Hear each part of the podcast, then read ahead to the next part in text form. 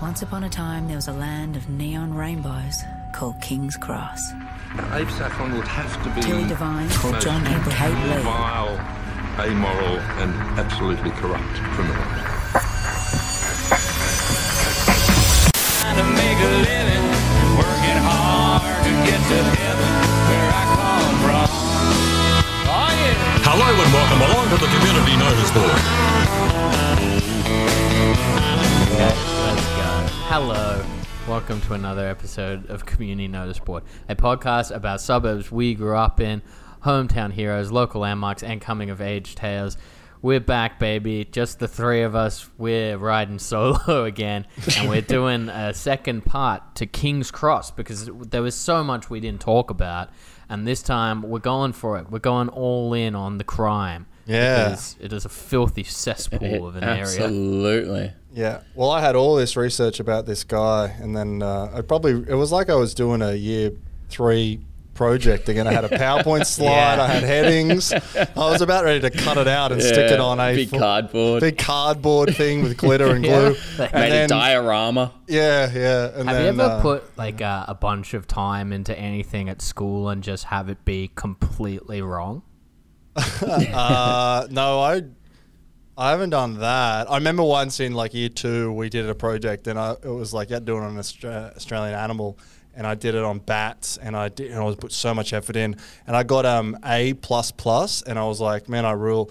And I realized that was the teacher was like a complete spaz, and she that was the second lowest mark she gave out. She gave out A plus plus plus, and uh, and a- and A plus plus A plus was the lowest mark, and I got A plus plus. A plus plus must do better. Yeah, yeah, Yeah, yeah. It was just like what It's a real uh, like participation, Participation. trophy. Yeah. Oh yeah, but it was like. It was like participation trophy, but it was just a trophy that didn't say participation until you realize everyone else has said first Yeah. place. You know, Well, that's like feel you winning like winning the coaches award, and then you find out everyone won the coaches award. Yeah, yeah, yeah, exactly. So that that's I, I remember thinking like I'd nailed it, and then like oh man, I fucking stink. Remember once when I was in year four, like I had one of those uh, kind of Matilda inspiring teachers who's like, there's more to learning than just books. Like you can have fun with it. And and she was great most of the time. And she like told us like when we did like assignments about English or maths and stuff, like, you know, don't just write it down like all boring. You can like have fun with it, like put illustrations on there and stuff. And then showed us like this example of like a short story in English where it pointed out like the grammatical stuff with like little cartoon characters like jumping on like uh like where dashes were or like a little man pointing at like a full stop being like a full stop is the end of a sentence and stuff. And so she like gave us this uh, assignment on apostrophe use, and I wrote this like I spent ages like writing this two page thing with all these illustrations of like guys parachuting in where the apostrophe was supposed to go, but I got the apostrophe wrong by one letter on every single one. so I spent like two hours doing all these drawings, being like, "Learning's fun," and then she's like, "But they're all incorrect." Oh, no. Every, every single one. I got a zero. Uh, probably like seven, maybe. Oh, a zero. That's brutal. I Wow. actually reminded me. I did a whole speech, and it was a correct speech. I was supposed to do on the Anzacs, but I, the whole speech, I said Aztecs. The entire speech. That's a So real I'm- ku- kombucha kombucha Yeah, situation. yeah, yeah. there. And I'm just, and everyone's laughing. And um, I think remember you're I had, crushing? I had some gags in there. Yeah, yeah. and I'm just like bombing without knowing it. It was Oh, unbelievable. no. Yeah. I had a thing in um in kindy where I loved drawing. Um, I'd get a piece of paper and do a line basically in the center, and then have like the above world and the below world. And I think I had like books of like medieval castles where they'd show you what people are doing inside and stuff. And so I'd kind of recreate that. And so I'd have little tunnels and like diggers, and then I'd have like a castle up top, and like I'd just draw everything that was going on above and below. And this fucking kid saw me drawing one one day, and then he started drawing one and just did this like half-ass shitty version. But because he got it to the teacher first, she was like, "Look at this amazing creativity from Justin," and I was like, "I'm gonna fucking choke this kid out and hide his body. I hate this kid." Draw him below the ground, underground. yeah, yeah. That's where you're going, Justin. I got uh, punked real bad in year 12 once. Uh, maybe no, it was year eleven. I was doing three unit English, and uh, you know how when you start doing like English later in school, there's all like ways you can read texts. So you can't just read for enjoyment anymore. Like you've got to interpret it in some way most of the time. Yeah. So like, there's a Freudian way to read things, and that's always like you want to fuck your mom or you want to fuck everything or everything's a dick or something. So like they assigned us to do this like Freudian reading on Disney's The Little Mermaid. And so me and my friend Marty, we just like and my friend Mike, we literally spent a whole lesson just making fun of the concept by being like the the secret Freudian reading of Little Mermaid is that it is in fact a penis, and then just like wrote penis in as many things as we could possible. Like we were we were killing ourselves at how clever we were. We said at one point that someone performed an erotic monocle dance and we were just going ham on it. And at the end of the lesson, we gave it in, thinking like this will be a bit of fun.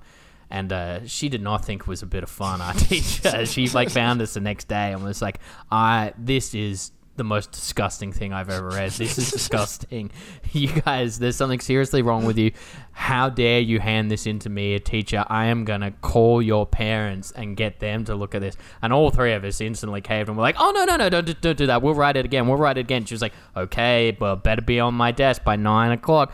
So we, I think she told us at like ten to eight. So then we just spent like all before school instead of just hanging out like rewriting this essay so that we could get it done and give it to her and like years later we realized that the, it was just a con she was never going to call our parents about this penis paper like she just used the threat of it to get us to bitch out and write a new paper which we did when we could have just been like get fucked like Real, uh, it's a- real it's a- rebel without a cause there. yeah yeah i mean it's, it starts so cool yeah, yeah. I mean, we did all the work. She, but then we figured out later she was a dumb bitch, and uh, she wasn't even gonna. She didn't even have Yeah, the we- balls we, to we dob sure, us in. we sure showed her Yeah.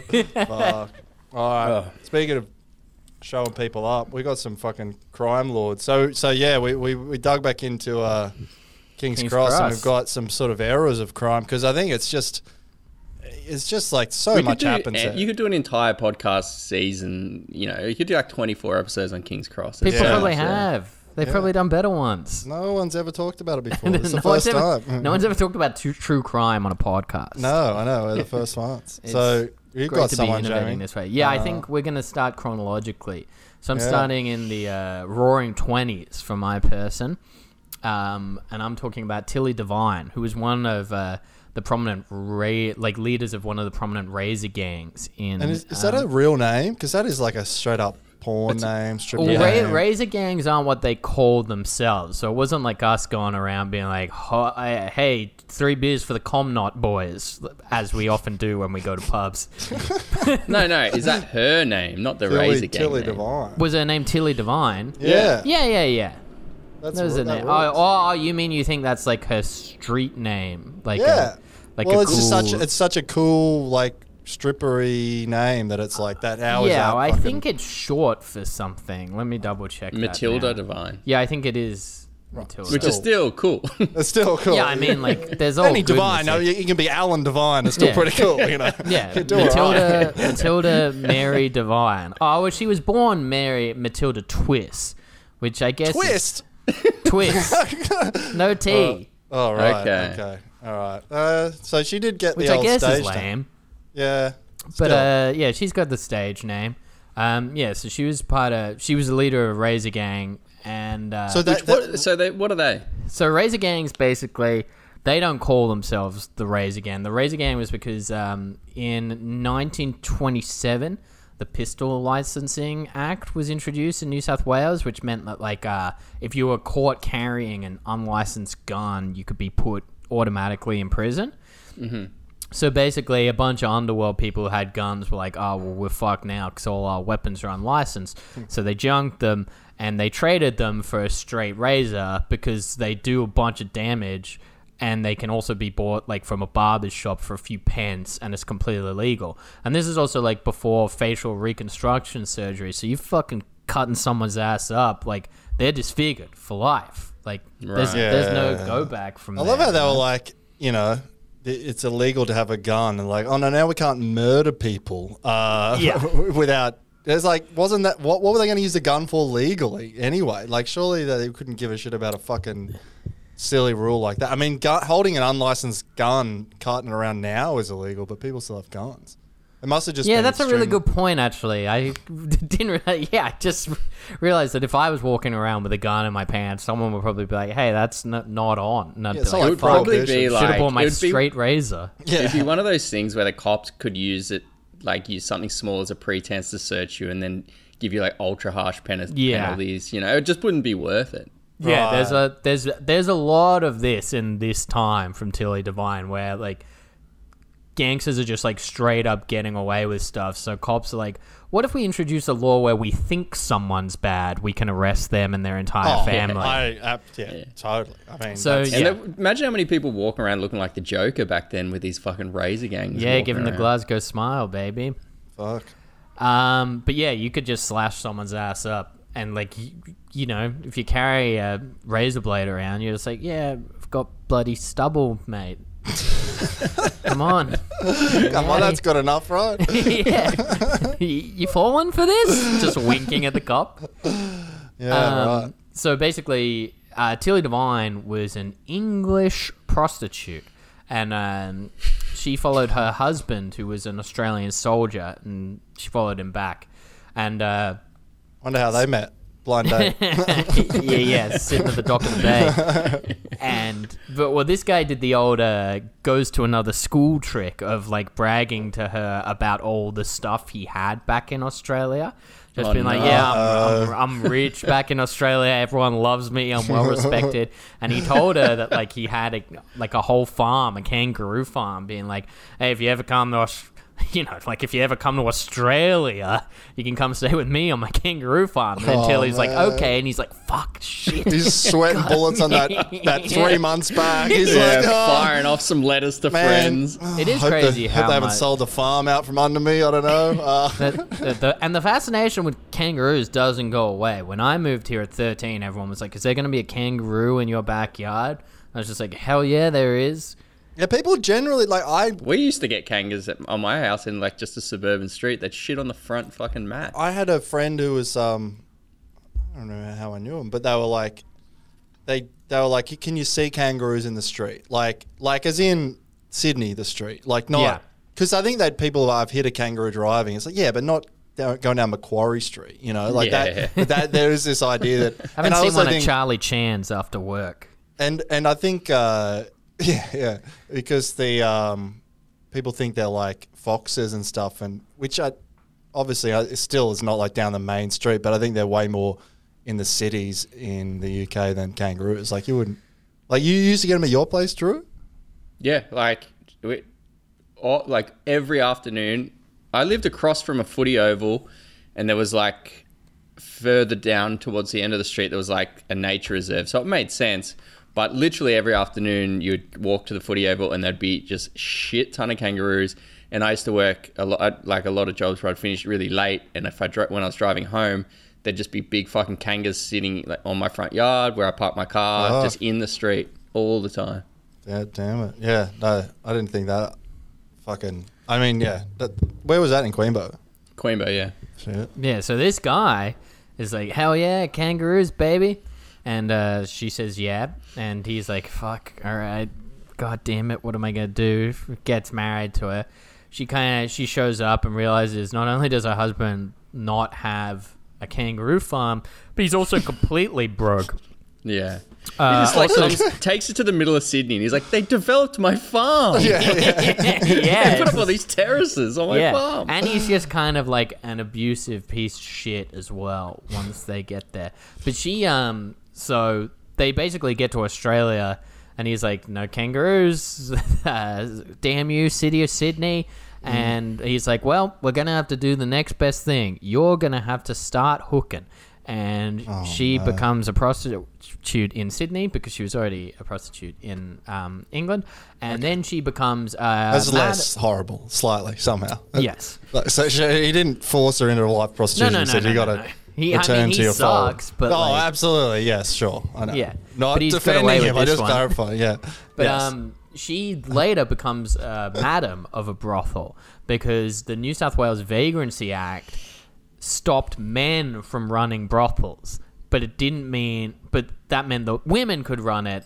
And so I think this is like the second time in four weeks on this podcast where there has been a legal loophole to allow brothels to thrive, which just means like Australian lawmakers must be like, we need to nail down these brothels, and people are like, hey, make the language pretty broad, all right? The- Like, the world finds a way, man. Like you know, you can't stop it. I, that's that's what I've taken away. What what like, I get was the men stopping thing to try to stop brothels, or is it because that was like to try to stop I- uh, sort of forced? I assume what the idea was situation? was like to stop uh, forcing women into sex work that they did not want to be a part of, stopping abuse, but also like the complete internalized misogyny of but a woman could never run a business, so we're completely safe on this side. My God. And Tilly Devine's like, get fucked, I'll do it.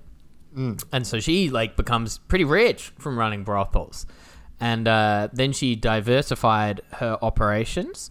And then I've got a thing from a historian called Larry Writer, which is a great name for a historian.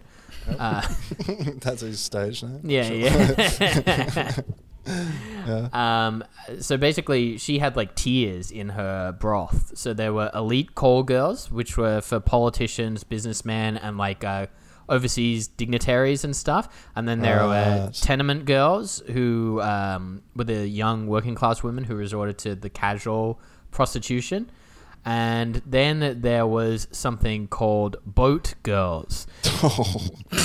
Yeah, who are older female prostitute, and they basically cater to the working class man or itinerant sailors. Okay. And just when you're thinking that Tilly Devine made your girl uh, boss vibes, she also did hated gay people, and so she Oh didn't let God. like this go in her brothel. But um, she becomes really Shouldn't success- let gay yeah, men she didn't become. she didn't let gay men be No- involved no with a rent brothel. boys. No, I was going to say said it wasn't right. It's pretty. It's probably. You know, no gay man can have sex with my women. it's like, I don't, Tilly, I don't, don't really know up to the what much of a stand you're making there, but uh, so Tilly, uh, she's a bit of a character. She Fucking I'll say. Well, this is the point. this is the point in history where bars are gender segregated as well. And Tilly's solution to this is to just like double bird and be like, "Fuck that," and she just like walks into them and just like hangs out in the male areas. And if people have a problem, she hits them. Um, another Sick. loophole to the. yeah, yeah, to the yeah, yeah. She was known for fucking slashing dudes in the face when they if they tried to skip out on paying for their sex workers. So if a guy was like, "Hey, I'm broke," she'd be like, "I'm gonna fucking gonna cut you up." Damn. And apparently, this is cool as well. There was some like crooked-ish cops or cops that like didn't uh, agree with what she was doing, so she would just soak them in petrol and set them on fire. yeah, as a message. Damn. Oh, That's uh yeah. That's she rocks. Hashtag ACAB or Yeah, do She's I? doing Uh, this stuff. All cops are burning. all cops are burning. Yeah. So Fuck. at this time, she's uh she's also at war. Oddly enough, with like another female kingpin. Uh, this woman is called Queen Kate- Yes, sorry, There girl boss, and she's uh, she's like she her name is Kate Lee. She's called the Queen of Surrey Hills. So Kate, um, she makes a name for herself uh, dealing in sly grog, which are like establishments that illegally serve booze, like whether they be like bootleg bars or bottle shops. Um, and these two ladies, they fucking hate each other. No one's quite sure how it like kicked off. Like there are multiple theories and multiple stories. I believe Razor, the Underbelly show, uh, pinpoints the feud as starting because like one stole the other one's Pomeranian dog, and she was just like, "I'm." When did this happen? This, this is in the 2020 20s. or 1920? Yeah, this is all 2020. The Queen of Surrey Hills is mad at this. girl. I was like, come on, this Yeah, is like not a Pomeranian. Yeah. fucking. This happens once But a thi- year. this is a good early story about uh, Kate Lee and Tilly Devine. So apparently, there's a policewoman doing a patrol around Tilly's neighborhood, and Tilly gets upset at this. She doesn't like cops, obviously, from the burning thing. So she goes up to this policewoman, starts like shaking her and bothering her, and being like, "What the fuck are you doing patrolling my streets?" At this moment, right, a passing like tram car comes by, and flying off it comes Kate Lee, who sucker punches Tilly. So she jumps off a moving tram to smash Tilly Devine in the head. It's like a WWE fucking Yeah, it's finishing move. great. And so then, like, uh, this Kate person who flew off the tram, she pins Tilly and tells the cop, like, be on your way, love. And if she ever bothers you again, I'll fucking crack her again. Ah, And so Jeez. the two Hope basically tapped off. yeah, by the way. the two basically go to war. So they start like uh, destroying each other's businesses, like trashing the shop fronts or you know brothels that they run. They're slashing each other's employees up. So uh, like the, the prostitutes and the dealers that they have. Um, they both do jail time because um, the cops who had basically lost all control of King's Cross introduced this law that lets them arrest anyone that has bad character. and so like the bad character system means that anyone who has like a bad image The publicly bad vibe law. Yeah, exactly. I don't like the vibe of this guy. Yeah, so like you're sitting and someone's like, "Can I have a cigarette?" And they're like, "Nah, get fucked." You're like, "I don't like this guy." And minutes later, he's arrested. He's a gitmo. Um, you could just clean up all of King's Cross with that law. You know, just walk around and like this guy. Yeah, Yeah. well, that's kind of got his what hat backwards, happened. gonna They on, made you like a lot of sweeping arrests, just being because. So basically, people who um, had a bad public image got hit by this a lot. So if you're in the so the press was kind of became a weapon here. So if the press was like this person's a shitty bloke, the cops would be like, all right, well the, there's a public consensus that this person's a shitty bloke. I'm gonna get them. So It's cancelled. yeah, That's what it it's, it's cancel culture gone too far, and every, everything is cyclical. oh my lord! And um, Damn. yeah, so they all moved to Austin and started a podcast. rebelled against. yeah, where there's uh, tax breaks and Spotify can give them millions. um, so basically, Tilly and Kate kind of they're not stupid, and they know that this system is bad for them, but they also know that public opinion can be swayed easily through the media. So they start using the press to rat each other out.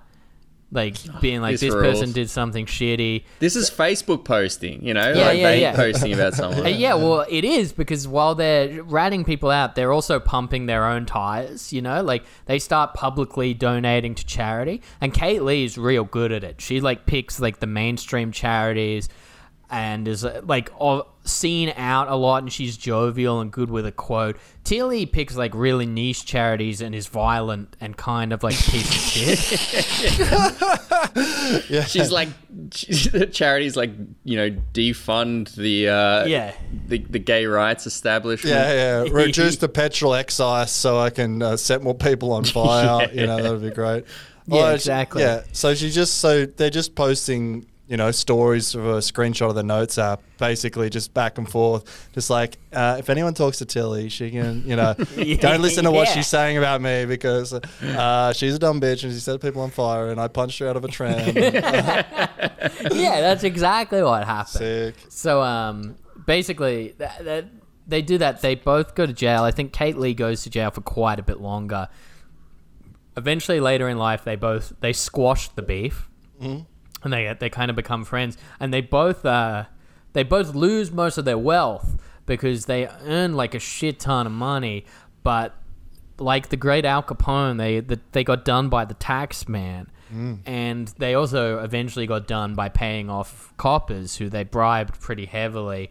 So I think uh, Kate Lee died first, and Devine lasted quite a bit longer. She she was convicted on 204 occasions in her criminal career Jeez. pretty cool. Uh, and yeah, basically she died kind of like without much of her wealth. But there's also like a, a little postscript to this story. The great granddaughter of Tilly Devine is a cop in Nowra. Oh So- shit. Failed to stop the fringe bashing that Sam Taunton told us about, obviously. Yeah, yeah, yeah. But um, So there's this article on the Daily Telegraph that says like the great granddaughter of notorious Sydney Madam Tilly Devine is a softly spoken policewoman from Nowra who reckons Tilly would be turning in her grave with her line of work. I was gonna say she'd be Yeah. fucking Well, furious. Tilly wouldn't be turning in her grave. She'd be fucking getting out of it, lighting her on fire. Yeah. Like, Fuck, She'd be that's a, turning so fast, she'd be trying to get a spark going, just like smoking Yeah. the grave out. it's an awkward fucking family Christmas lunch, you know? It's just like, uh, stay away from the propane over there, Tilly, okay? Your great granddaughter's here. It'd be an Uh, awkward lunch if you invited a corpse. So this cop uh, was six years old when Tilly Devine died, but she has plenty of stories from. So she would have uh, met her. Wow. Yeah, like she Like, would have met as her, but has like no memories of memory, her. yeah. But she said like her dad has memories because her dad was like, "Yeah, my grandma is obviously a bad person, but she rules." But then she says the most memorable story dad told me is when he was a young boy. He was in bed one night when he was staying in Tilly's house. He felt a lump under his pillow, reached under and pulled out a revolver. And like that's a fine story, but like when we've led up top with flying train uppercuts and lighting cops on fire, like reaching under a pillow and finding something's kind of boring. Yeah. Like Yeah. especially for a cop who probably has like access to all her release records and stuff. Unless that was like her giving him a, like the tooth fairy present, you know, like he'd lost a tooth and she's like, uh, "This is what you need." It's a fucking gun. I can't use them anymore. The cops will be after me. I need a razor. You know. Yeah, so the, that was a, um, and then so like the grandfather said it. It it said Dad always used to refer to Tilly as a piece of rough, nasty Cockney English work. And then she says, "I know she did some terrible things, a but she did run leave on us." sentence. I really Yeah, thought I was yeah, going to yeah. turn sweet at the end. There. Uh, an old Cockney, old battling, you know, a bit of soul of the earth, honest Yeah. to God. The classic know, uh, it's sitcom getting thing. worse. Words and words. where it's like, Mr. Bensley, this is the most insane, audacious, and genius Yeah, plan yeah, I've ever yeah. seen. Come here, you. But um, my yeah. great grandma was the old fashioned, stupid old bitch, and I hated her, and she can rot. pretty cool though. I mean, that's Yeah. Tilly Devine, basically. Yeah. Fuck, man, that's crazy. And like, uh, yeah, I mean, they would, they just like, I don't know how old she lived or whatever, and I, but like, you'd treat, like in the 20s, you would have that life a hundred times over the average life. Like, you know, e- even if you burnt the flame, candle at both Yeah. ends, and you burn out by 35, that sounds like a fucking ball of a time, you know? What Yeah, I mean? yeah. That's what. You, but and the, a lot of the stuff with the twenties and that is like everyone always assumes that life was more conservative as you go back, and that's just indefinite forever. But like the fifties and sixties in Australia was so much more conservative than the whole Roaring Twenties. Like, Yeah, Yeah. it was a fucking yeah. party back then. There was It no doesn't surpri- rules. No. Yeah. Also, like, I mean, she was a kingpin. Like, that's rocks. Like, Yeah. no matter what way you look at it, even though she slashed people with a razor. yeah. Who hasn't? No, yeah, exactly. bet- Who hasn't wanted to at the very Yeah, least? Justin, No. that little prick in my kindergarten class, I'd have slashed him up. No, I mean exact and, and all her like she just anything she did against the law, you'd just be like, oh fuck, she's backed into a fucking corner, dragged to the other side of the world under false pretenses, made Yeah, to yeah. become a prostitute again, made worked her way to the top. Then the cops started harassing her, and she just started cutting people. It's like. Go, go for it, girl. You know, like you know, Yeah, I don't. absolutely, There get wasn't it. even any misjudgments there. I was like, I agree with everything. You know, go for it. Oh fuck! But uh, yeah, I so fuck that was the twenties, and I think like there's sort of like Drew was saying. I think in the sort of fifties and sixties, well, the at least sort of post World War Two, I think you know King's Cross maybe wasn't as as violent as that. I think it cleaned up, but there was a certain gentleman who sort of emerged out of that. Um, that I'd heard his name a bunch, but never really knew anything about him. But he just kept coming up, and there's this guy Abe Saffron, and he's so. When I was looking at him, the, some of the quotes about him. So first of all, he's he he's been the subject himself of three separate royal commissions, like one guy. Just one dude. One dude. Um, and in all of them, in all of the royal commissions, like like that were sparked by him, and he was named the number one organized criminal in Australia. And and this is someone that like I don't think you'd even recognize his face, you know. So the, someone said they called him Australia's most vile. This is his not his grand grandson, but this is like this, uh, Australia's most vile, amoral, and absolutely corrupt criminal. Um, and this was like retrospect, not just at the time. This is someone who called him that through his whole career. And someone also qu- a quote from about Abe. Um, if rooting was an Olympic sport, he'd be a gold medalist. So, Oh fuck yeah! yeah. Abe, Is that quote attributed to him? no, but uh, I think he's so, so That was at his best man speech. yeah, yeah, yeah. Well, he was. He's so he has two biological kids, a son and, and a daughter, and uh, they both have this weird, like, uh, relationship with him now, where they're like, he was a good father, but I like can see all his flaws. Like he wasn't a bad guy to them, but the Yeah. more they know, the more they realize how horrible he was, eh, you know, to everyone else. But they Yeah. sort of can't sort of give way to the fact that they did love him as a Well, dad. it's like that, like that guy we talked about, I think, in Ruby's episode in Chippendale, whose name was like China or something. yeah, Jamie, do you remember that guy? And he was like, he was like a Yeah, sweet think I remember family man, and he, and, Yeah. but then he'd be like That's dragging right. people out of the pub and putting two bullets in there. Oh That's yeah, the guy who killed the people in that club. yeah, yeah. Yeah. I know. Go listen to about that episode; it's very good. Yeah, Chinese, Chinese. Listen to all the episodes. You- Keep listening to this one too. Yeah, no, don't turn it off. Uh, so, so um, this guy, yeah, he the same relationship. So, so Alan Saffron is his son, and Alan Saffron wrote a book about him. The book was called Gentle Satan.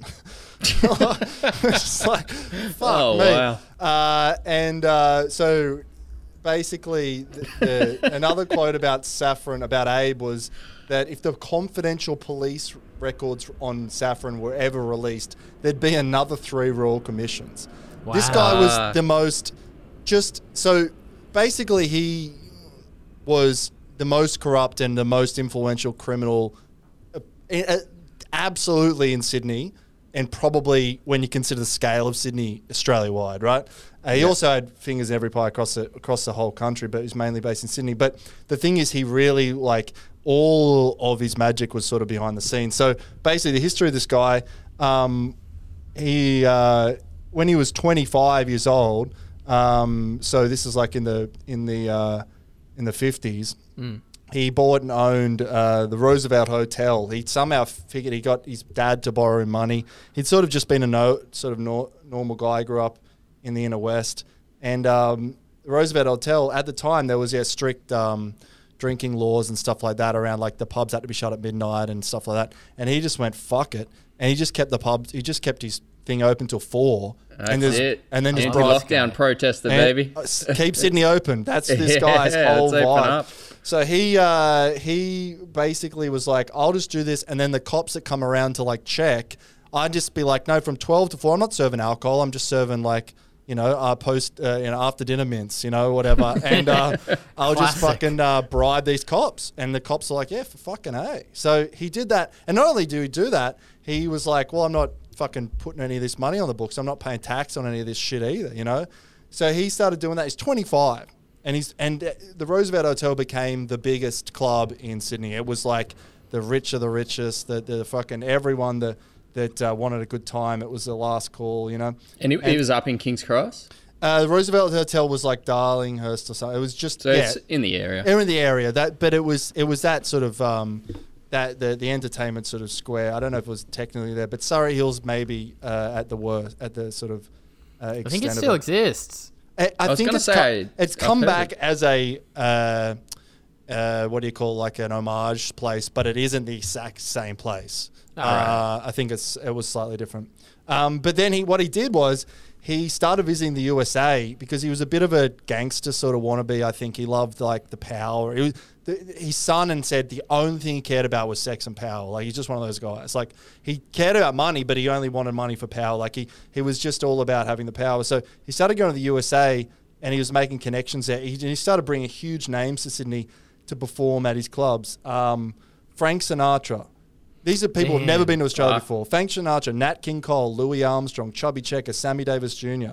He's bringing them all to Sydney. Man, to this is around. like it's like when you get a comedy producer here who'll fly someone out but you, they don't quite know what gigs they sort of get themselves into. Yeah, yeah, I, I wonder if Sinatra rocked up to the gig like, what the fuck is this? I saw a photo of Sinatra when so, he. just like having a cigarette outside with someone, they're like, "I'm playing the Roosevelt later," and Yeah, someone's yeah. just like, "Oh boy." Yeah, I'm doing two 20 minute sets. I got a drink voucher. Uh, you know. um, yeah, uh, so he was uh, he was doing that, and, he, and then while he was over there, he was dealing with these guys' management in Vegas and in uh, LA, and especially in Vegas, their management is very uh, mafioso, if you know what I mean. At least has connections within L- those loud realms. and clear because you just said it. wink, wink. you know what I they are mean. career criminals, if you will. They're So- fans of the Gabagool, if you know what I mean. So uh, they, uh, he starts seeing them, and then they're like, "No, no, no, this is how you run clubs. Like this is." And so he Oh hell yeah! effectively comes back uh, to Australia with all these uh, little things under his hat about that. This is like mafia. This is He organized took, crime. it- it's like he took an MBA in being a fucking cr- exactly what he did, and he, you know, uh, he saw what was happening over there. He saw, and Australia was so naive at the time. To, I mean, they, they just it was like no no one like bribing cops was like small fry stuff. You know what I mean? it was Yeah. like how to get out of small stuff. It wasn't like this sort of institutionalized corruption that that they had over there. So um, he uh, he also helped open the first. Well, he funded the opening of the first strip club in Australia, which is in the Cross, or was in the yeah. Cross. Um, Staccato um, Club, Staccato. Uh, I think it's Man, uh, workshop that name a bit more. Yeah, I don't know. Ah, he's just going with the they Italian. couldn't, they thing. couldn't get the right domain, I think, so they uh, had to chop around. Yeah, but then, this uh, is just like Staccato.org. yeah, yeah, you put this in dot that. You put this like in modern times, and it's just like a fucking guy with a Scarface poster being like, "I'm gonna ha- be the biggest criminal of all time." Dude, you say Totally. that. th- I, I can't find the quote, but someone was like, in his house, he just had mafia posters on his walls. course. like he absolutely did. Like from the Godfather. Like he would. That was the only thing he liked. That Um, fucking rules so uh, hard. That's I know. hilarious. to have like the biggest crime boss also be like a huge nerd. Yeah, Just a dork. Just an absolute uh, fucking loser. But It's like he- imagine like a, a guy like about to like slice your throat for snitching, and you're like, man, I've got the Criterion of the Godfather trilogy, and he's like, me and you, kid, we're gonna go far. So he, um, and then what happened was, as he's starting that, he started start, um, opening up clubs, and as he's sort of getting into his stride, Vietnam's going on, and Vietnam has a lot of American, a lot of Australian soldiers, and a lot of them are doing R and R, so they're coming off tour and they're going to Australia to Sydney to have a couple of weeks of respite before they go back, and so they're American, they're fucking young, they're whatever, they've got money, and they basically that sort of is like the big spark for King's Cross is all these American and Australian and other you know um, soldiers coming into town with money, single, and just going around. And we had strip clubs, and he was like, "Fuck, this is a this is the fucking money here." So brothels, It's like a shit- reverse Bali. yeah, Like everyone from there, everyone from Southeast Asia, coming over here, and exactly, just running been- amok, but they're all American soldiers. Foster's singlets and stuff, you know. and then, uh, so he had, um, at his height, he had 100 brothels and 50 nightclubs in Oh, Australia. Shit. He um he had some of these famous ones, like the infamous ones in Sydney, were Venus Room, Pink Panther Club, Pink Pussycat Club, Carousel Club, Roosevelt, and Staccato. They were the his big sort of uh, uh, his headline uh, blue chip clubs. Um, he, he wasn't the other thing like he'd been a couple of, uh, trouble a couple of times, but not for no, nothing really. When he was like 15, he got caught like um, uh, doing illegal betting or something, and then in he, and then in the 60s, he got caught and charged. He was participating in an orgy, and which was Fuck yeah, scandalous dude. conduct. And he basically, um, it was like this hardcore orgy, and they don't even really say what was happening, but it sort of alludes to like he was like, it- it's like like sort of hardcore porn now was back then like the most extreme thing you'd ever fucking imagine. So he was into some crazy shit. So they don't actually say what it was, but they sort of wink wink at it was some uh, he was doing some pretty like like you know tied up in leather and shit like Yeah. that. He was doing the devil's missionary. yeah, yeah, yeah. Doggy style. Yeah, that, that's he was a. That was one of his royal commissions. Was uh, hold on, was the woman on top because we gotta.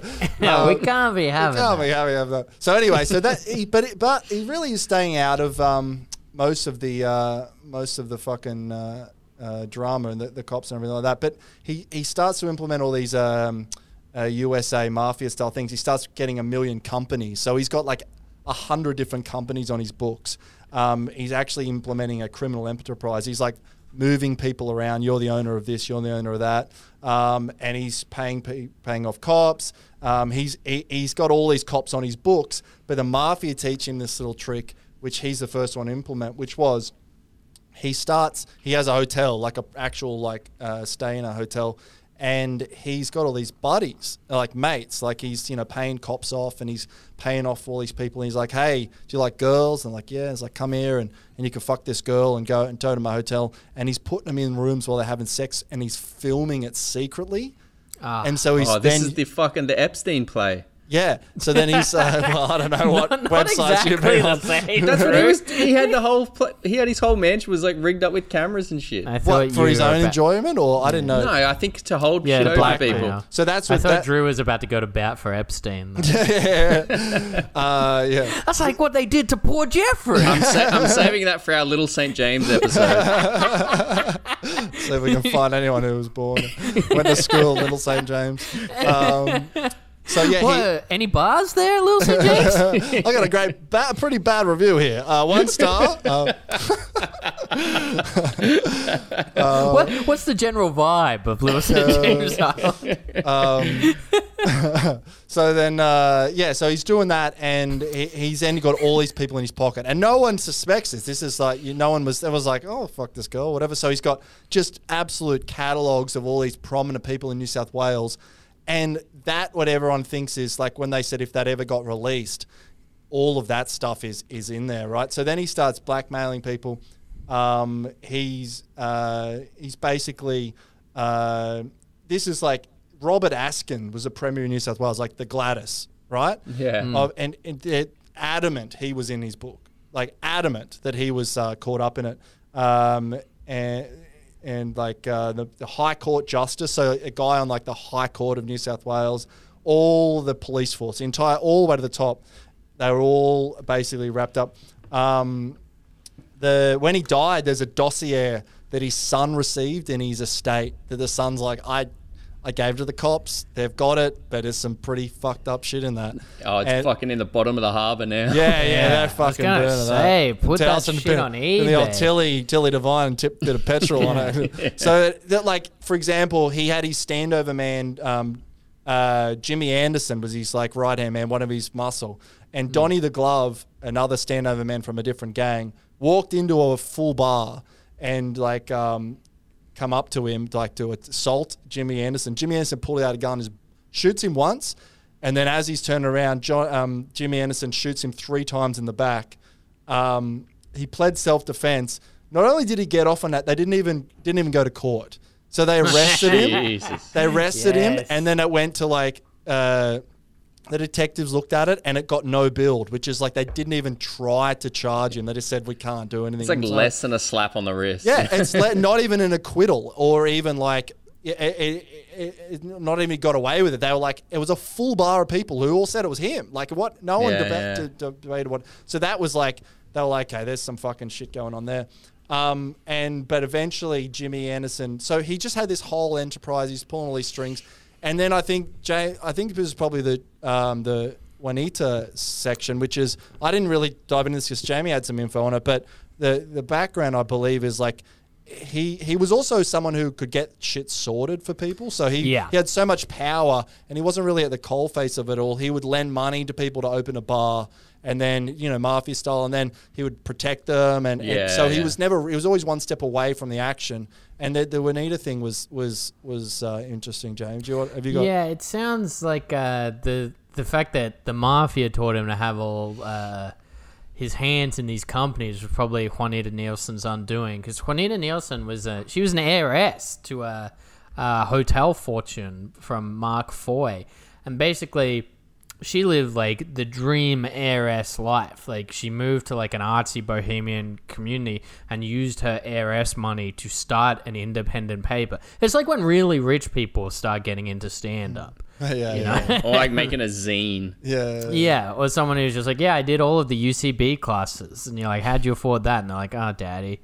Um, yeah, yeah, yeah. It's But like, so basically, like this, uh, she was Mark, she- Mark, Mark Foy's, right? It was Mark. yeah, Foy's. yeah, Mark yeah. Foy's, Yeah. and she, uh, Which she is set up like this, ironically where the fucking courthouse is now yeah. in that building. So she used her financial connections to establish this uh, local newspaper called Now, which uh, they ran out of her heritage listed house. And like at firstly, it was just used to cover the lifestyle of the cross and kind of shed light on local businesses. So it would have like fashion coverage, a lot of it with Juanita like modeling the fashions to promote local businesses and promoting local restaurants and whatnot.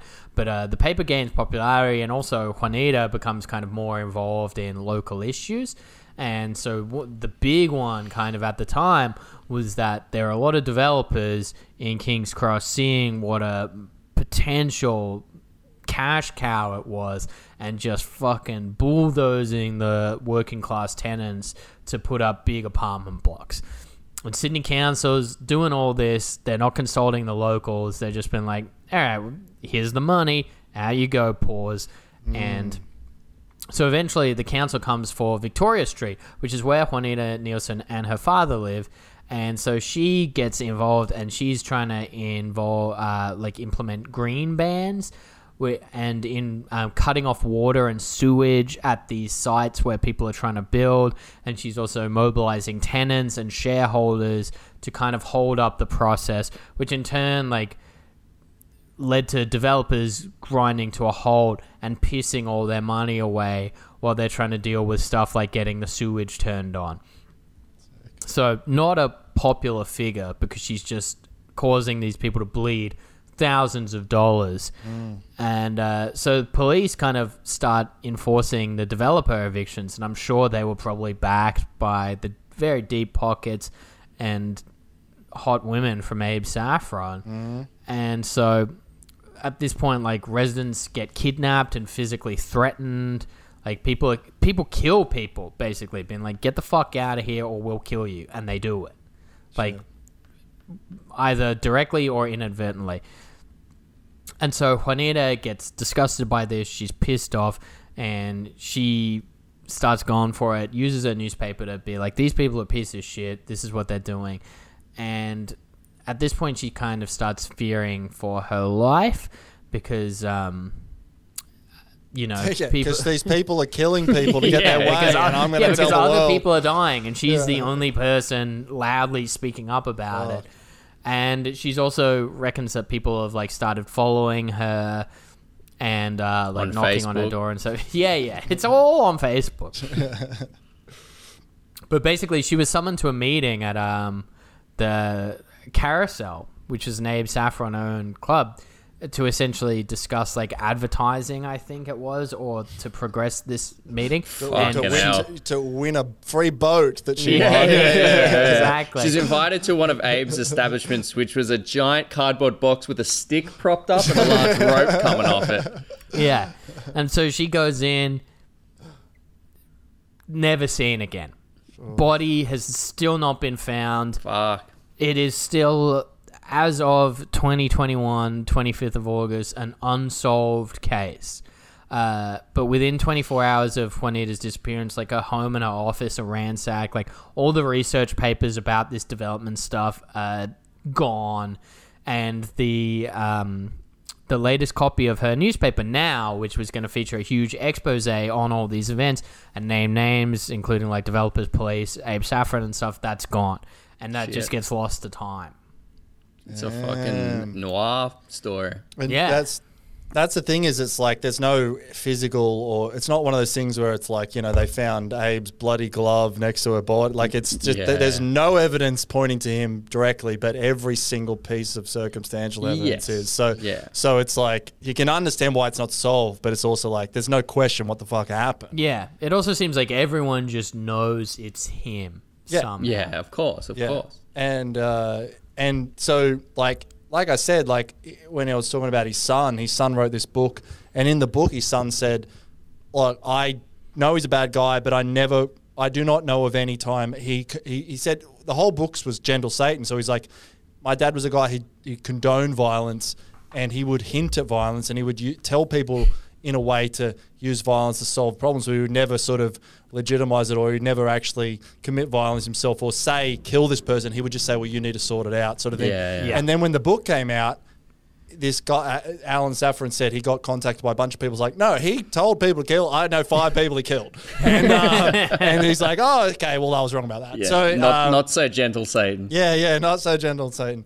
Uh, so he, um, so that was the whole thing with with Abe was like he generally was. Um, in the end, he uh, he didn't get done for anything. He did though. Speaking of um, uh, Al Capone, he got done for tax evasion. That's all he ever got done for. This is how they all Uh, get done. Yeah, and it was the same thing I said about the the the, the it was the old keeping the money off the books because you have the at 12 you stop serving alcohol but you're actually really selling it and so he had white books and the guy who um, turned on him was the, was Jimmy Anderson the guy who got off on that murder charge. He eventually was like um, uh, he he turned on him eventually just said yep I fell out with him turned on him and uh, they finally did him and he served 17 months in jail um, in the 80s when he was in his sort of 70s. So it was sort of a spent force in terms of influence by then. And then I think they said when he went to jail, the allure of him was away because he was sort of this untouchable guy. And it was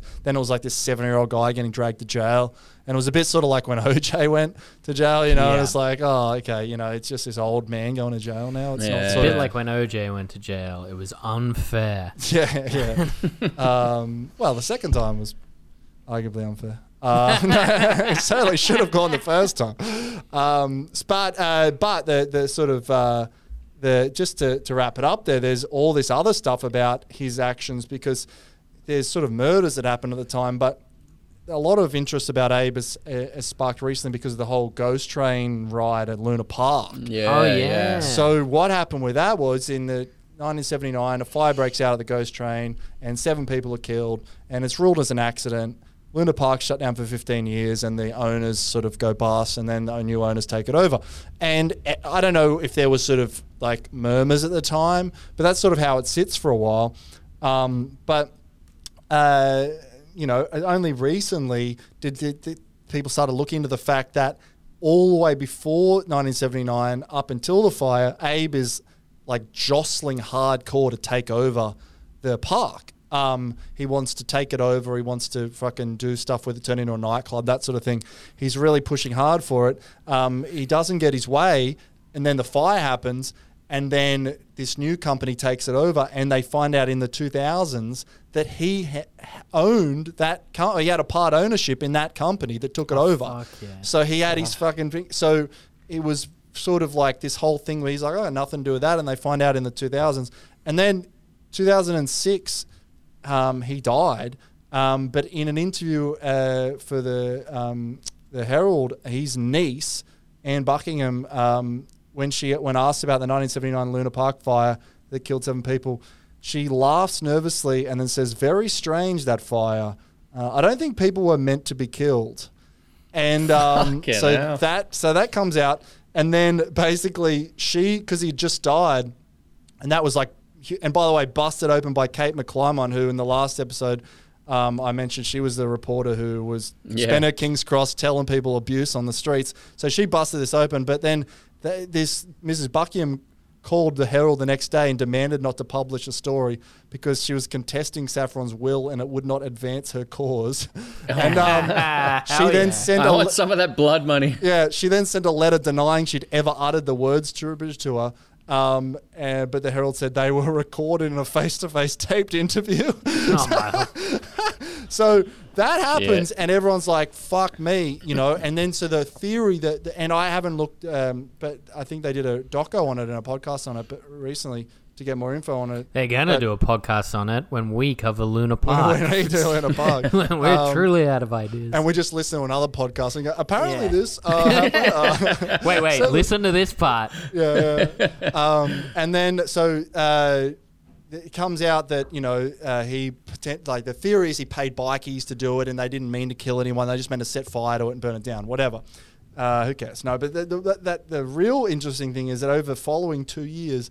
Another six of his premises, Saffron's actual premises, all of them well insured, were destroyed by fire. Right? Oh, wow. So this guy, and here's two more, right? So these two have not. No one's accusing him of of this except for me, right? But but is this an exclusive community notice board scoop? Yes, and I'm going to do no more investigation. But people sort of hint at it. But the Savoy, uh, so the um, the Savoy Hotel, it's next door to the Pink Panther Pink Panther Club at the time, right? This is in the uh, '79. Now to put it in place, it's where the McDonald's is now in Kings Cross at Potts Point. Oh, right? I've been there, brother. Yeah. Oh yeah, we've all been there. um, so, so it's the McDonald's, and then the, the Pink Panther. So the Savoy Hotel, and then next door to that is the Pink Panther and Showgirls, and then uh, is Showgirls now. The next door is the Potts Point Hotel. The Savoy Hotel burns to the ground. Fifteen people die. They arrest this guy. He's a petty criminal. He's a complete nutcase. But Abe Saffron owns it and claims all the insurance, right? And this guy is a mental case, like he's a complete nutcase. But they arrest him as a firebug or whatever. Hmm. And then six years later, the Down Under hostel burns to the ground. Six people die. Guess where it's located? The pink. It's at the Pink Panther. It's next door. So both of these places are owned by Abe Saffron, next door to each other. They both burn down. They arrest the guy, Gregory Allen Brown, petty criminal, complete nutcase. They both fucking burn to the ground, and they're both owned by him, and he both has all this insurance money from it. And they both they both arrest a complete crazy guy to, for the crime. Uh, and then, so those two, everyone keeps hinting it. They keep going, Abe Saffron owned it. Mm, isn't that interesting? Here's my one. This is my. No one's ever hinting at this but me. The Rem, the Rembrandt Hotel, 1981. I don't know if Abe owned it, and this is more of a general thing, which I think is very interesting. Rembrandt Hotel, 1981. Um, fire broke out at 2 a.m. Local residents reported an explosion in the four-story, 71-room Rembrandt Hotel, the city of the in the center of King's Cross. Firefighters found two small gasoline cans in front of the hotel, but police inspector said there was no strong evidence of arson. ah, policeman was probably taped 19 people, somewhere. 19 people are dead. The whole thing burns to the ground. A few years later, the site is auctioned off and becomes Hugo's. Oh, Oh shit! across the road to from World. Hugo's. Yeah, which is like, uh, uh, what did it become now? But it's like one of the biggest nightclubs in the fucking city, and it Well, was, it was a hotel. huge when it was Hugo's. Now I Yeah. think it's kind of dead, right? yeah, yeah. But in the so it was this 1981 was a shitty old hotel. It burns to the ground. Twenty people die. There's petrol cans everywhere, and Yeah. then it, and then it's sold off and no, becomes no a sign fucking of old- arson. No sign of arson.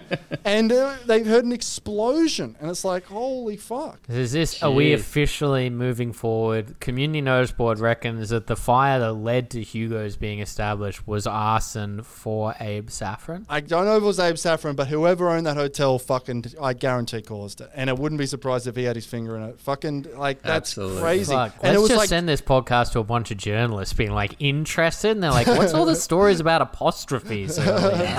what do you mean journalistic integrity? What does that mean? Yeah. Um, and just to finally on Abe, I don't want to do that because some fucking criminal woman's gonna dive out of the light rail and slash me up. It's not going to work. so lastly, just on Abe, so he was his whole career, he got away with everything except for that 18 months in jail. They called him Mr. Sin, like his whole career.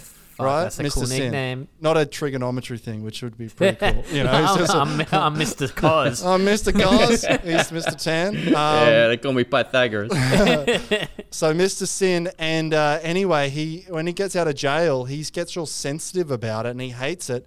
And uh, He hates he's- being called Mr. Sin. Yeah, he, he he doesn't like because he's like I'm not I'm not a bad guy. I did nothing wrong. He's whole. I never did anything wrong. Everyone calls me Mr. Sin. In Everyone calls me Mr. Sin. Come into my lounge room surrounded by mafia pictures. yeah, and People uh, keep calling me Gentle Satan for some reason. yeah, yeah, yeah. So in 2004, he's two years before he dies. He successfully sued a Gold Coast newspaper for defamation because his name was the answer of a crossword clue. Fuck yeah. Six down, Sydney underworld figure nicknamed Mr. Sin, 3 7.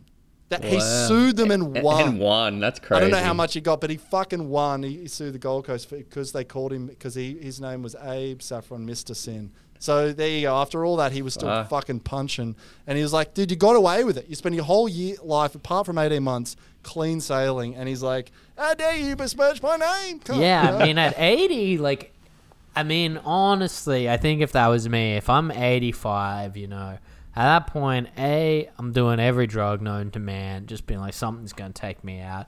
And B, like, it just be like, yeah, of course I did it, dude. Like, I I'd rock. fucking, I'd get Mr. Yeah. Sin on the back of a jersey, man. Get I'd Mr. like, Mr. Sin on my year 12 jersey. yeah, yeah, yeah, yeah. I'd get it on my fucking. I'd be like Mr. Cool Ice, you know that? Yeah, guy? I'd yeah. be like Mr. Mr. S- I'd Mr. Sin license it out to those yeah. those little they've Mr. Books, you know, they've got Yeah, Mr. yeah, Sin, yeah, yeah, yeah. Mr. Fat, Mr. Yeah, oh, Long. fuck franchise the whole thing, man. Mr. Sin Steakhouse. I'd be going crazy. It's a sick nickname, man.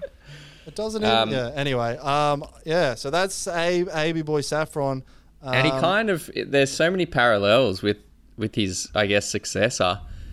Um, but I'm gonna I'm gonna grab a beer before we finish the Ibrahim.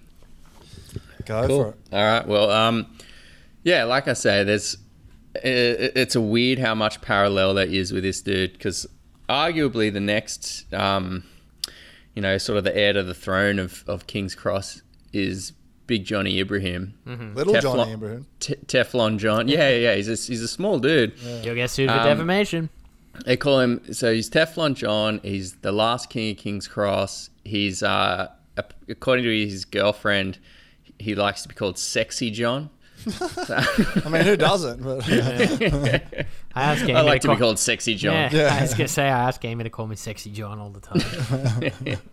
Um, and he has a similar thing. Like he he basically arrives to the cross in the late '80s as a, a, a 16 or a 17 year old.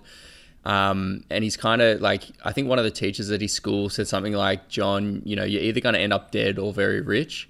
He, so he just kind of had that attitude of of same with Abe. Like he, this is a guy who would have been fucking Goodfellas posters on the wall, Scarface. okay. But he's also, he, you know, he's also a, like his family's Muslim, and he still is like, I don't touch drugs, I don't touch alcohol.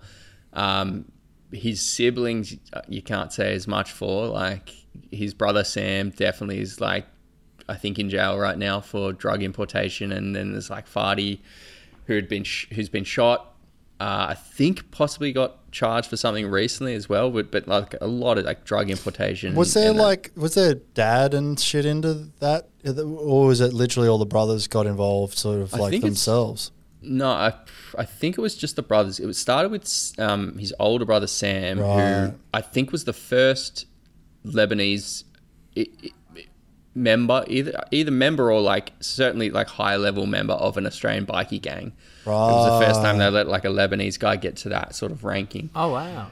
Um, and he, yeah, he rocks up to the cross, and it, within like his first year there, I think when he was 18 or even 17, he got into like this big brawl, and he still has this like crazy scar across his stomach from where he was stabbed in this thing.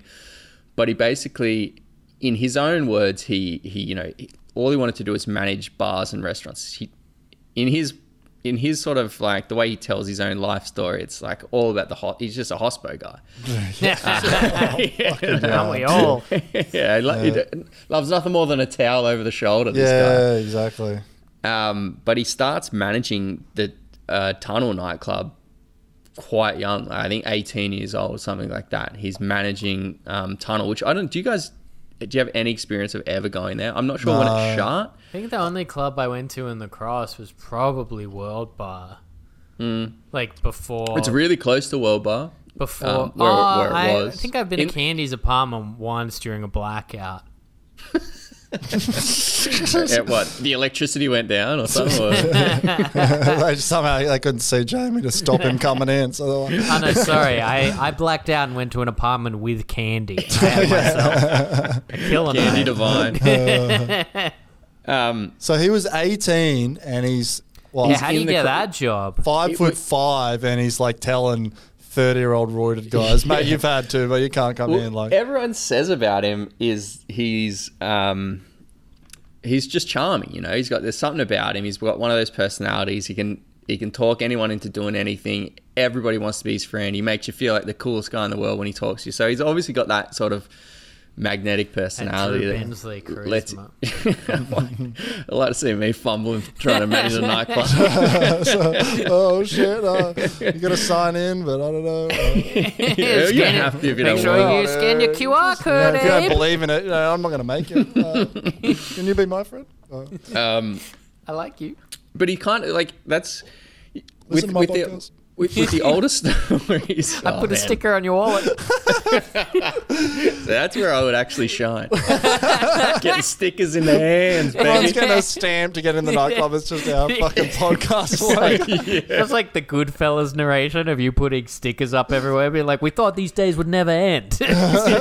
Drews in pub toilets all around Sydney, putting up stickers for the podcast. man, that boy could put up a sticker. Let me tell you.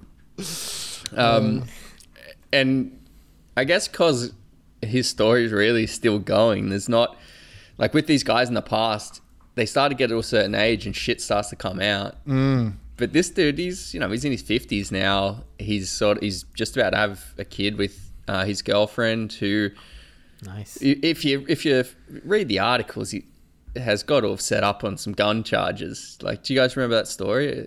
Um, his partner, someone Budge, I think her last name is. I can't remember her first name. Sarah Budge, maybe. Um, but basically, like the cops just found a gun in her cupboard, Oh, nice. like in, in a raid, and she's like, "I've never seen this gun before." They're like, you know, given her. I, I guess. I believe that she had never seen it before. Like it was just in her closet, like next to her fucking shoes. Like it had been hastily thrown in there. She's hmm. like, I've never seen it before. The cops were like, you know, she didn't know how it worked or anything. Which, like, if you had seen it, you're not gonna fucking pull it out, start spinning around the finger, and just firing shots off, Yeah, yeah. shooting an That's apple off someone's head. Rubbish excuse. Just, I have no is. idea how. But there was like her prints weren't on it. It's her also prints very. weren't It's, on a- it. it's also very easy to fake. It's just to like grab the nozzle. and Do you do this? Do you hit people on the head? Is that what is this just thing? sticking it in her mouth, being like, I don't know. Like, but Um, sure, she doesn't sound like the sort of person. There's no prints like, on it. Uh, his DNA's on it. You know what I mean? Like it's it's some dodgy sort of gun. So it's she the- eventually So got it's the King's off. Cross version of taking a speeding ticket for your partner. Like, Yeah. yeah, Absolutely, yeah, yeah. She took the points. yeah, yeah, yeah. um, she got off recently, I think. But yeah, they're about to have kids together, and so it's a lot of it's this whole thing, and you know his whole reputation as Teflon uh, John is because literally, you know, he, both his brothers, uh, I think, in jail right now. Maybe Fadi isn't, but the, every single person around him is like involved in something, and nothing will ever get to him. Like he's got this, like that weird Yeah, bubble right. around him where he just cannot fucking catch a charge. And it's, he and when you're talking about like Abe with the cameras in the house, like Yeah. that's what I was when I was reading up on him. I was like, he must have a fucking cache of of like dirt Wow. on the biggest cops in in the city. Like he has to have something, or Yeah. otherwise there's no way. Um, And he was like, so he was was he doing the same thing where he was sort of taking a step back, or was he like man, hand, like date? Because you said he started uh, running it. Like if you're running, Yeah. you, you're you always he, he always was like I've, i'm legit i run this establishment but everyone's like you know you're a fucking drug dealer. You uh, you control drugs on the strip and he's just like yeah it seems like it but what, what do you know? Not me. Yeah. like he said that there was a cop thing. Um I I think it was during the there was a royal commission, um, and it was essentially it was like the Fitzgerald Commission in Queensland uh, we talked about in Grace's episode, but it was for um, the New South Wales Police, and so they did this um, complete, you know, this full commission, this inquiry into corruption in especially the King's Cross um, police force, and it, it netted a shitload of people, like people going to jail, losing their jobs because they uncovered like just endemic corruption. And he was like a big figure. He had he got called before the commission a few times, and there was some quote I don't have it directly in front of me, but it's something to the effect of like, you know, the guy running it is like, it would seem that you're the you- you're the biggest drug runner on King's Cross, and he was like, yeah, it would seem that way, but not me. Yeah. like he's just he's that brazen. Well, that, that's it. what they suggested about Abe was like they were like, if you want drugs, you go to his clubs, and it's there, and there's no way he doesn't know about it. And what they suspected was instead of him running drugs, he would charge drug dealers fee to deal in his clubs. Yeah. So he had no he had no direct connection to the drug dealers, and so he. But if you were dre- dealing drugs in his clubs and you didn't pay him, he would fucking kill you or bash you or Yeah, whatever. yeah. So he I had mean, one step behind it, and it's like, well, you effectively good just- business model. yeah, yeah, and it, I wouldn't be surprised if he just did the same thing. And then they were like, "Well, we've arrested this guy for dealing drugs, but he's got no day-to-day contact with John. Yeah, like yeah. it's not like he's re-upping with John. He's just Yeah. paid him once fifty grand in cash and, and an alley, and that's it. That's the whole. You know, yeah. and he's whole like it's crazy that he's managed to get like by this long. He- it- what is it? So he's in his fifties. You know, this is mm. over third, you know, three decades of of being involved in this world and not getting. Like he's he's had his house raided a couple of times, but there's no like real substantive charges against him. Mm, mm. Um, some funny stuff is like he's he released his he's released a book which is apparently like it won like crime book awards in Australia. Like I think it's called the um, Dangar Prize after I think Dangar Crescent, which is where that Lanfranchi was killed. You just watched Blue Ah, Murder, yeah, right, yeah, Kurt? yeah, yeah. He um you know and he tried like he's visited Roger the Dodger in prison because he tried he tried to get the rights to that sequel that they made to Blue Murder. Oh, Like, yeah, he Cop wanted he wanted to produce it. Yeah, um, and Or kill a cop, I think. he his ABC Media Watch is like obsessed with his relationship with the media because he has this whole thing where it's like he's like, eh, you know, leave me alone, guys, but he's feeding them the scoops and, and wanting to to have this image, eh, you know, and he's palling around with like fucking douchebags like Kyle Sandilands and like Ben Fordham is like Ben Fordham is the, just this little fucking the dweebiest cunt. I know. Who, yeah, yeah. Come on, who- man. We could get him on the pod. Well, he, uh, he, um, uh, he'd have to pay us to get on the pod. you reckon? Yeah, I don't think he would. There's no way. I uh, reckon he'd pony up some cash. I don't think so. He's fucking yeah. He's Wait, he's- after, after this tape leaks, this is what we hold over him. Me calling him a dweeb. we got the goods on you for him. Okay. but he he tried to interview him once, and he like got rejected or something, and then he like sucked up to him until he like let him interview him, and now he like pretends they're best friends. um, but but uh, Kyle Sandilands is the, is the big the big one who's just like you know we're best buds. We met in a Ibiza. We fucking party together. Um, he he's he's so this girlfriend of his who he's put up on these gun charges. Uh, there's all these text messages came out between them during the trial because it's part of the evidence um, tendered, Yeah. and so they were all public. And he's just like it's just it's pretty fucking embarrassing to read. It's like the most harrowing shit where it's like her being like, "Hey, babe, babe, why are you ignoring me?" And then like a day later, like, "Hey, haven't seen you in a while. Wouldn't mind hanging out tonight." Then him responding, "Fuck off, I'm busy." And then her like, "Okay, uh, well, you know, like it'd be nice to see you again. Haven't seen you in a couple of days." Oof, we've all been there, though. If yeah, like And As in, we've all been her sending the message to a Yeah, John absolutely. Ibrahim of her own. Just hey, I just found a AK-47 on the couch. Is this what is this? Uh, the cops want to know who's it mine? Or? Just got the latest Fall Out Boy album, Amanda. If you want to The come over and listen to it.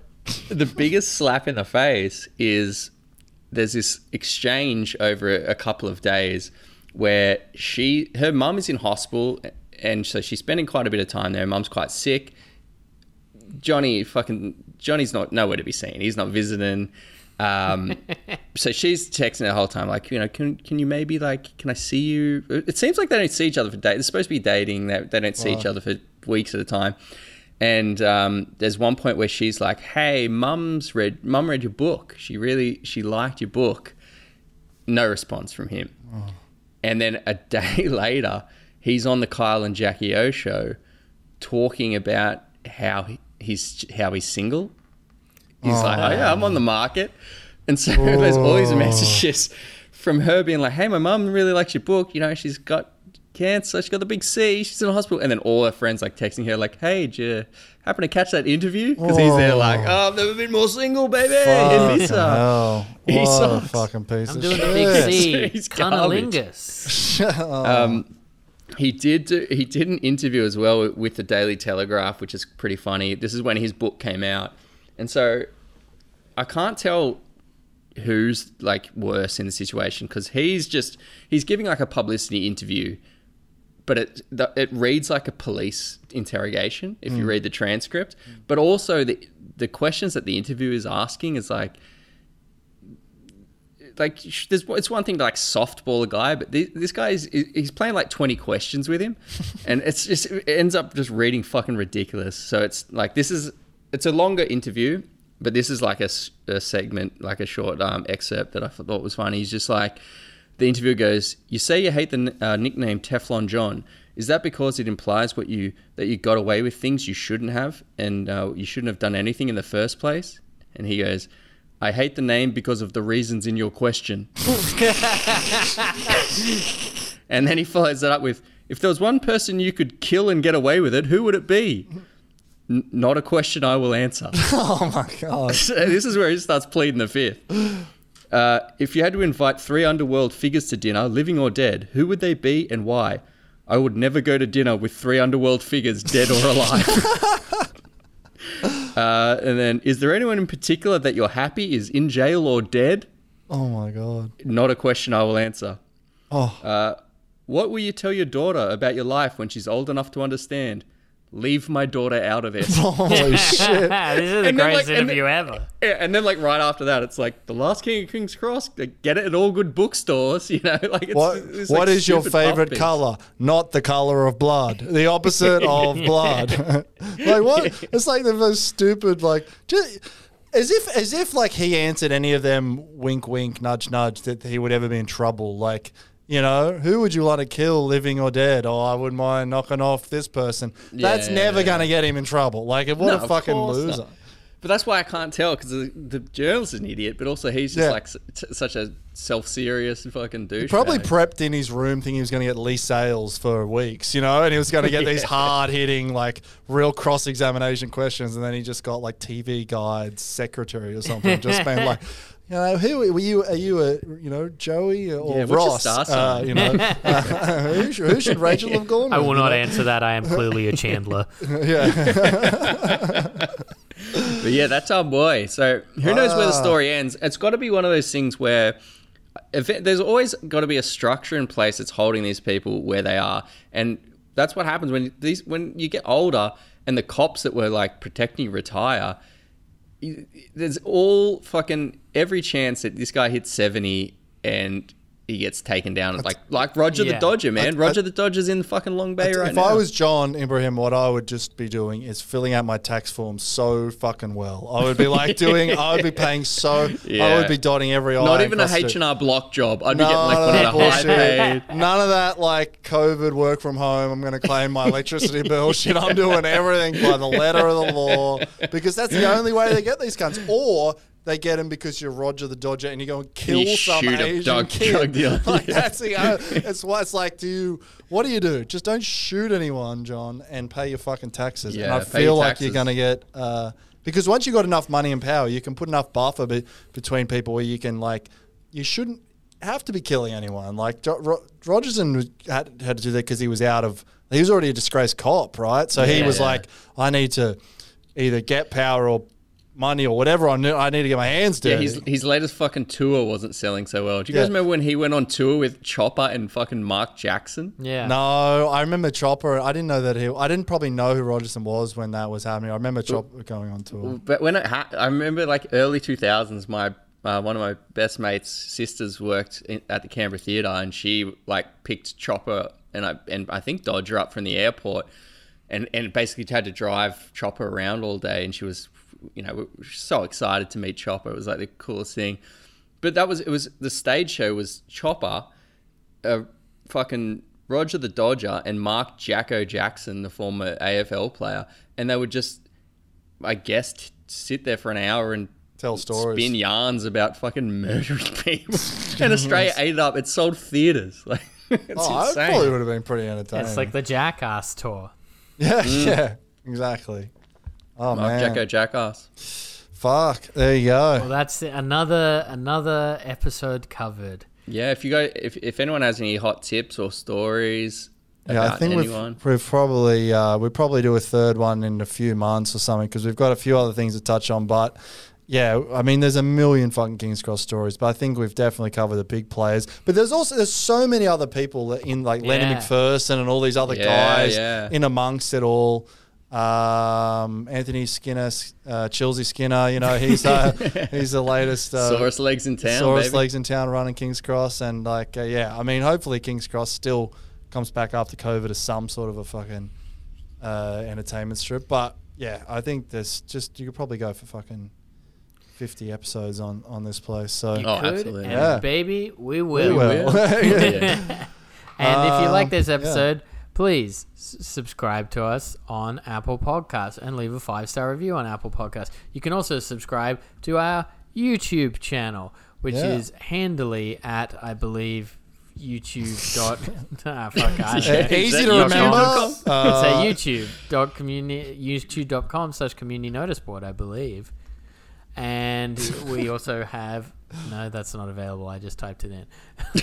Oh, yeah, well, I've forgotten what it is. Seamless, baby. It must Uh, be Community Notice Pod or something like Yeah, that. Yeah, something like that. But also, you can just type us in the search bar and find us pretty easily. Ah. We also have social media. Send us hot tips on there. Like all our stuff. Subscribe, follow, Love do all us. that. Tell your friends. Yeah. Yeah, tell your mates if you love the pod, tell fucking one person, tell you know one or two people, and that's gonna that's gonna spread if they tell a couple of people. Fuck Yeah. yeah. And we'll be Yeah. back next week, baby. It's going to be a good one. Cool. All right, see you, boys. Peace. Thanks, everyone. Bye.